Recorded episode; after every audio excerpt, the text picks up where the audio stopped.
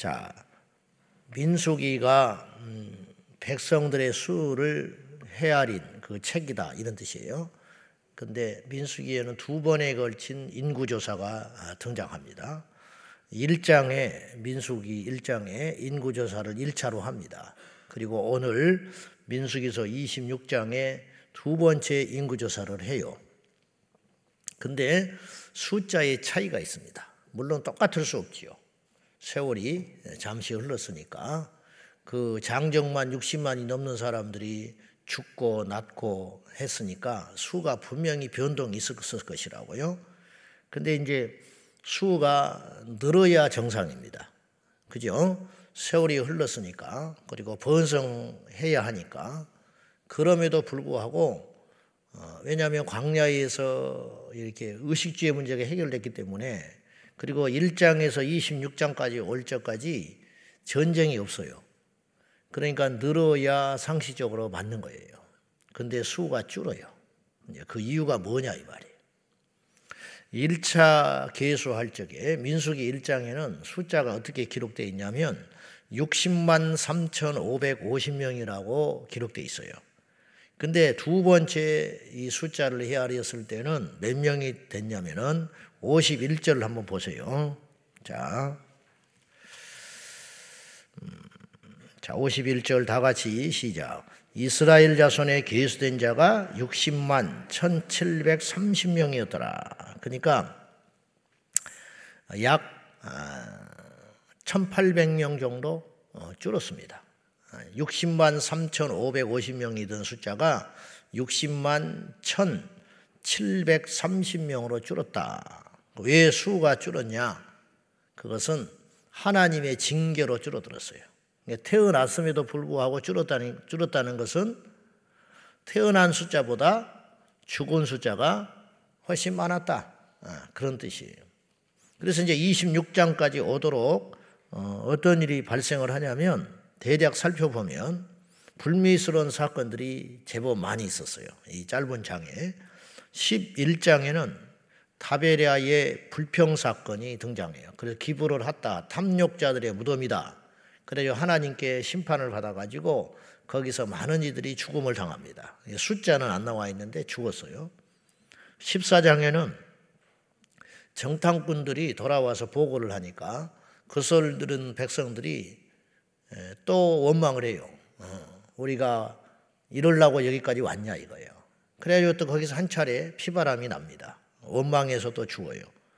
16장에는 그 유명한 고라당의 사건으로 또 당지어가지고 그 사람들이 죽을 뿐만 아니라 그러면 그렇게 죽었으면 백성들이 정신을 차려야 되는데 잘못해서 죽은 고라를 원망하지 않고 모세를 대항을 해요. 그래가지고 또 거기서 또 하나님께서 칩니다. 그래서 거기서 어, 줄 잡아 약만 오천 명이 넘는 숫자가 죽어요. 어, 고라당의 파당 250명과 어, 나머지 백성들이 또 합쳐가지고 약만 오천 명이 죽어요. 그리고 민수기 21장은 또 불뱀 사건, 또 광야에서 또 불평을 해요.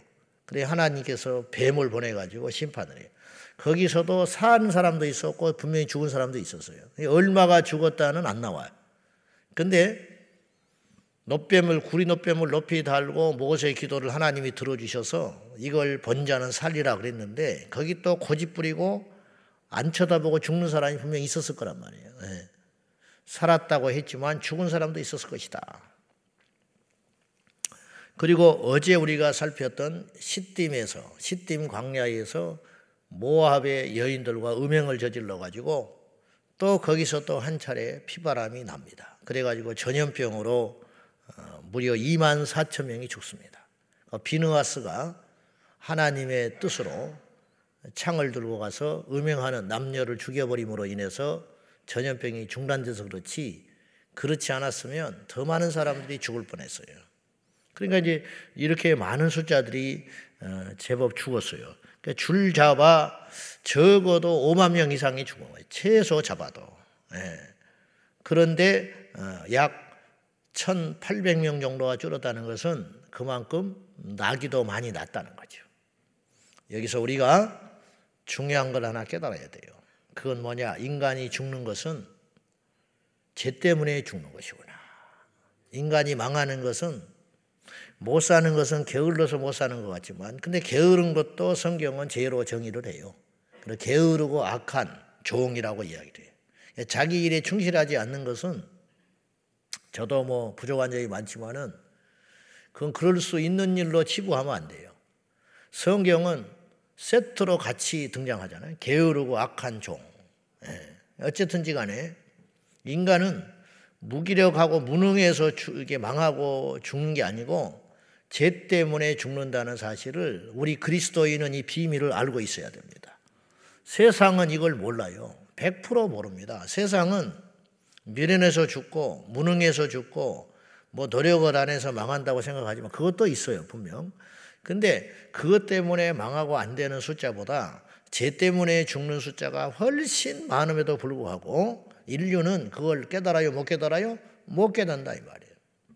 못 깨달아. 영적으로 가렸기 때문에. 눈에 보이는 것만을 집착하고 살아가는 사람은 절대로 이 세상을 반쪽만 살아가는 것이지 온전히 살 수 없어요. 그러니까 그리스도 안에서 구원을 받고 영생을 얻음과 동시에 이 신비롭고 놀라운 하나님의 진리에 눈을 떴다는 것은 얼마나 큰 축복이냐 이 말이에요. 성경에 뭐 어떤 사람이 복을 받았다. 성경에 어떤 사람이 우리가 볼 때는 허무맹랑한 복을 받는 거예요. 좀 죄송한 표현이지만 허무맹랑한 복. 뭐 홍해가 갈라져 버렸다든지 막 하늘에서 벼락이 떨어져 버렸다든지 심판을 그렇게 하듯이 복도 허무맹랑한 복을 받을 때가 많아요.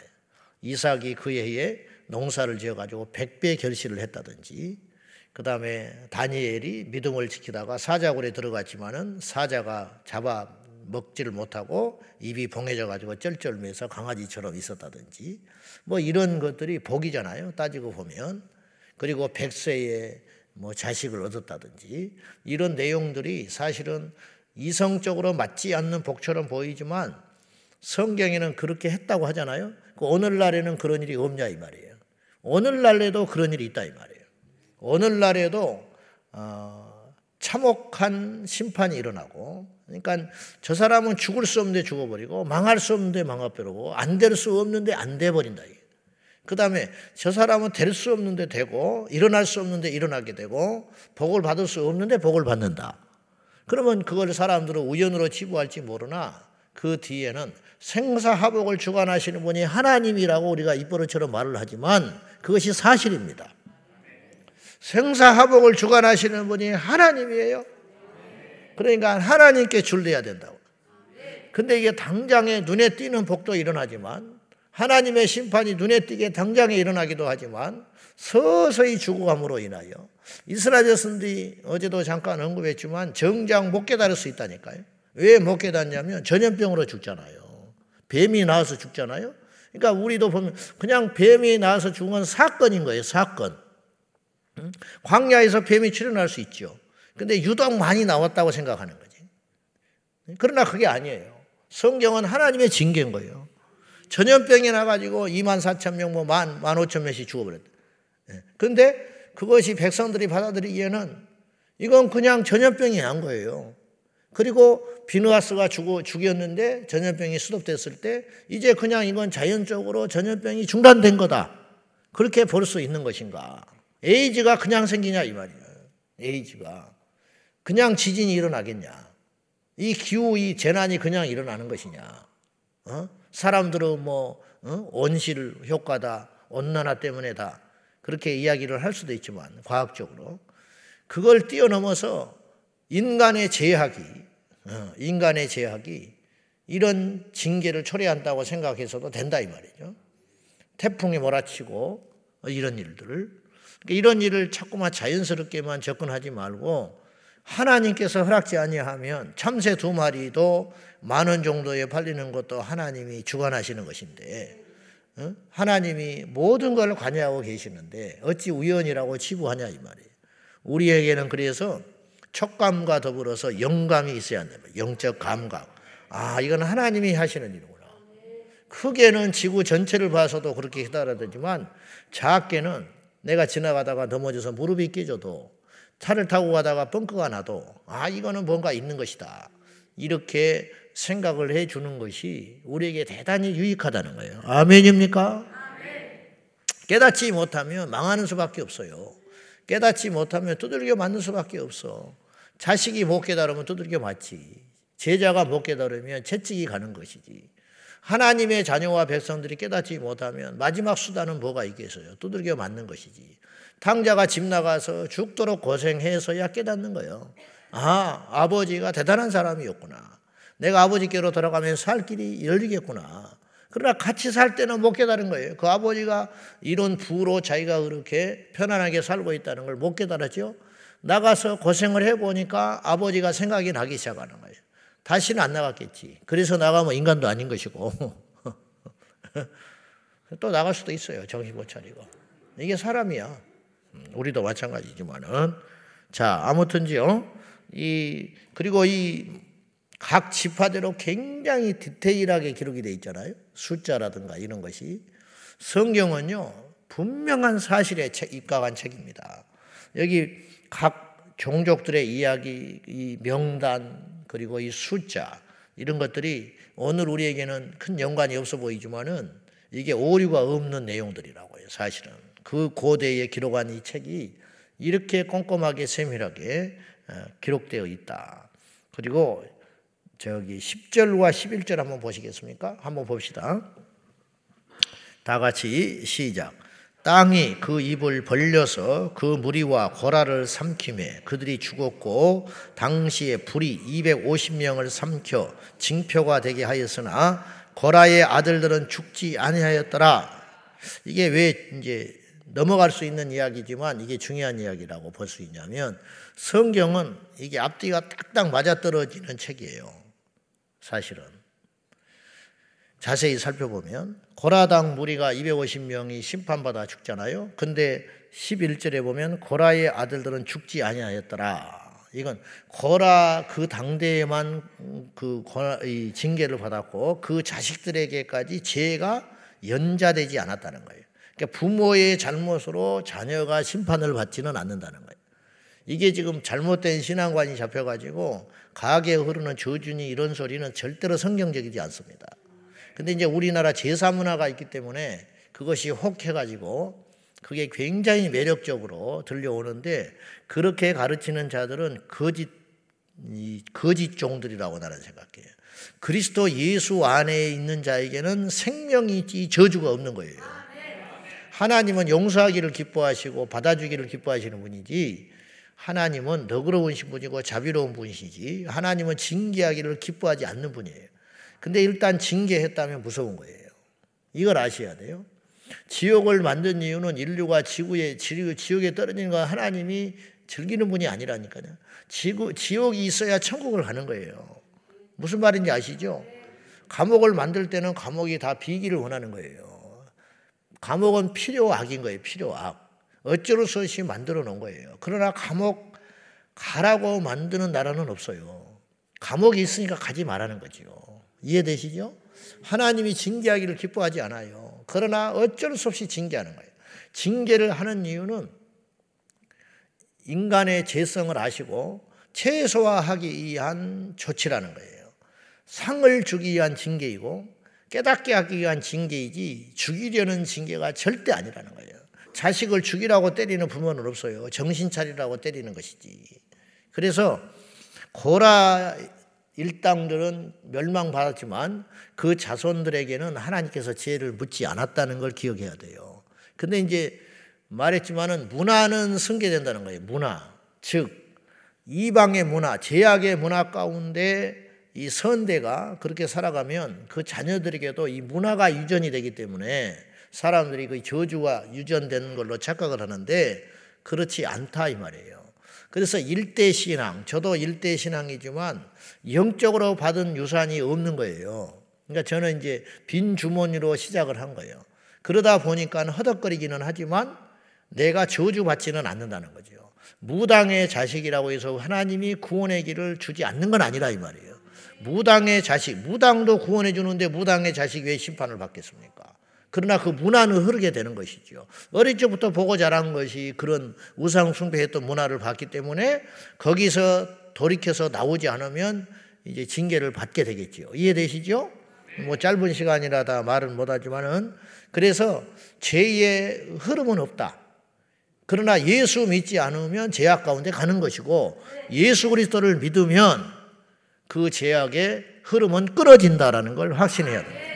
그래서 이제 고라의 아들들은 죽지 아니하였다. 이 고라의 자손들이요 어, 하나님께 나중에 복을 받습니다. 심지어는 그래서 이들이 지은 시편이 시편 84편이에요.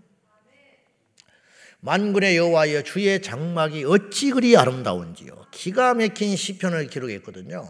그러니까 고라의 자손들이 이 주의 전을 섬기면서 하나님께 이렇게 귀하게 쓰임을 받았어요. 그래가지고 내가 주의 전에 있는 한 날이 세상에 있는 천나보다 귀하니다. 그런 주옥 같은 신앙 고백을 시편 84편을 남긴 이들이 고라 자손 내 후손들이에요. 그러니까 부모는 그렇게 엄청난 죄를 지어서 하나님 앞에 징계를 받았다 할지라도 훗날에 이들이 회개하고 부모의 반면교사를 삼아가지고 하나님께 평생 속죄하면서 겸손히 죄를 두려워하면서 산 거예요. 그 결과 후대에 이렇게 아름다운 신앙의 고백을 남기는 멋들어진 자손이 됐다는 것을 기억해야 됩니다. 이 나라도 5천 년 동안 우상숭배한 나라예요. 그러나 복음이 지금부터 150여 년 전에 들어와 가지고 이처럼 복을 받았어요. 근데 이게 복의 복을 믿음으로 이렇게 우리가 받았는데 그 복을 우리 후대에게 물려줄 생각을 해야지 하나님 앞에 범죄하고 악한 짓을 하면 이게 끊어지게 되는 것이죠. 돌아오면 살 길이 열리는 거고 그 계속 죄 가운데 머물면 천하장사가 없다. 뭐 부모가 뭐 어? 세계적인 뭐 주의 종이고 부모가 뭐 어, 교회를 뭐 몇십 개를 세웠고 부모가 자기 전 재산을 갖다가 하나님께 드려서 뭐 그래도 그 자손이 하나님을 떠나면 그건 끝장나는 거예요. 그렇다고 해서 부모의 그걸로 인해서 자식이 그냥 놀고 먹고 세상에서 엉망으로 사는데 복을 받는 그런 공의롭지 못한 하나님이 절대 아니라는 걸 아셔야 된다. 부모의 도구로 내가 구원을 받고 부모의 도구로 내가 응답을 받고 표현은 뭐 그렇게 할 수 있지만은 어? 부모의 믿음으로 내가 이렇게 그거는 음, 믿음도 그가 있는 것이고 영적으로 문화적 유산을 이어받아 가지고 가정 예배가 잡혀 있고 주일 성수를 철저히 하고 어릴 적부터 그걸 보거든요. 부모가 어떻게 교회를 섬기고 하나님의 일을 엄중하게 했고 이런 유산들이 자기도 모르게 어릴 적에 배어 있는 거예요. 그래서 고난이 올 때 부부들이 어떻게 부모들이 기도를 하고 기도원을 가고 응? 신방을 받을 때 어떻게 받고 교회를 어떻게 섬기고 하나님께 어떤 자세로 했는가 이거를 가르치지 않아도 어릴 적부터 이걸 취득하고 본 거 아니에요? 그것이 고스란히 영적 DNA로 자식한테 유전되잖아요. 그래서 이제 그 뿌리가 깊은 신앙이 유지돼 가지고 막 화려하고 뜨겁지는 않아도 잔잔한 가운데 어떤 위기나 어떤 상황이 닥칠 때 딱 붙잡고 있는 그 영적인 내, 내재된 힘이 있다고요. 이게 우리 자녀들에게 줘야 할 큰 힘이거든요. 그것 자체가 복이라는 거예요. 그거 그것을 디딤돌 삼아서 자녀들이 이제 우리 같은 일대 신앙에 막 거칠고 막 험난하게 극복하면서 이렇게 싸워져 가는 것보다는 훨씬 이제 평안하게 그렇지만은 그렇다고 해서 그것이 꼭 복을 보장하는 것도 아니고 부모의 죄와 어리석은 무지로 인하여 그 자식이 저주를 받는 일은 없다. 이걸 우리가 영적으로 정리를 하면 되겠습니다. 자, 음, 근데 그리고 이제 일반인들의 개수가 이렇게 끝난 다음에 이제 레이인들의 숫자를 개수를 해요. 레이인들. 자, 62절 한번 보실까요? 이제 62절에 이제 그 레이인들 그 나닷가비가 죽었고 이런 이야기를 쭉 하면서 모세의 그 가족 레이 지파에 대한 가문의 혈통을 다시 한번 쭉 설명을 하면서 62절에 자 읽지요 마지막으로 시작 1개월 이상으로 계수된 레이인의 모든 남자는 2만 3천 명이었더라. 그들은 이스라엘 자손 중 계수에 들지 아니하였으니 이는 이스라엘 자손 중에서 그들에게 준 기업이 없음이었더라. 이들은 이스라엘 숫자에서 제외했습니다. 그 이유가 뭐냐면 전쟁터에 나가지 않았고요. 두 번째는 기업을 땅을 물려받지 않아요. 그래서 가나안 땅에 들어가서도 땅을 물려받지 않는다고요. 근데 레이인들이 그걸 수긍을 합니다. 받아들여. 이게 믿음이라는 거예요. 불만 가질 수 있잖아요. 우리는 그 뭘 먹고 사냐? 우리 손가락 빨고 사냐? 너희들이 11조 안 하면 우리는 어떻게 하라고. 이렇게 얼마든지 말할 수 있는데 하나님이 정해준 이 룰을 깨지 아니하고 수긍을 하는 것이 믿음이에요. 부당하게 보이잖아요. 그러나 받아들였어요. 그런데 특이하게 일반 백성들은 숫자가 줄었는데 레위인들은 늘었어요. 레위인들만 늘었어. 레위인들은 민수기 3장에 레위인 숫자를 세는데 이건 전쟁 나갈 목적으로 수를 센 게 아니라 성막을 섬길 목적으로 센 겁니다. 그때 레위인들의 숫자가 22,273명으로 나와요. 근데 오늘 62절에 보니까 2만 3천 명으로 늘었어. 이게 정상이라는 거예요. 이게 일반인들도 이쪽 이런 비율로 늘어났어야 된다는 거예요. 근데 징계로 죽었다는 거예요. 하나님께 심판을 받아가지고 레이인들이 자연 이게 늘어났다는 건 뭘 의미하냐면 그나마 레이인들은 죄에 가담하지 않았다라는 걸 말하는 거예요. 이해되시죠? 레이인만 는 거예요. 일반 백성은 줄었는데 그건 뭐냐? 레위인들은 그나마 죄에 가담을 덜 했다. 나는 뭐 100%라고 볼 수는 없지만은 음행을 하는다든지 하나님께 불평을 했다든지 할 적에 이걸 죄를 척결한 사람들이 레위인이거든요. 사실은 비느하스도 레위인이고 어, 모세를 비롯한 이 사람들은 그나마 그래도 영적으로 좀 깨어 있는 무리들이 아니었는가. 그로 인하여 숫자가 늘었다는 거예요. 이건 자명한 사실을 아까도 말했지만 다시 말해 주는 거예요. 우리가 정말로 살고 싶으면 정말로 복을 누리고 싶으면 우리가 이렇게 이 세상을 잘 살고 싶고 복을 받고 싶고 1등하고 싶고 우리 자녀들에게 좋은 미래를 남겨주고 싶어서 우리가 이렇게 땀 흘려서 피 흘리기까지 살아가는 것인데 정말 그렇게 하길 원한다면 헛똑똑이들이 되지 말고 제일 먼저 점검해야 할 것은 하나님과 우리 사이의 관계라는 거예요.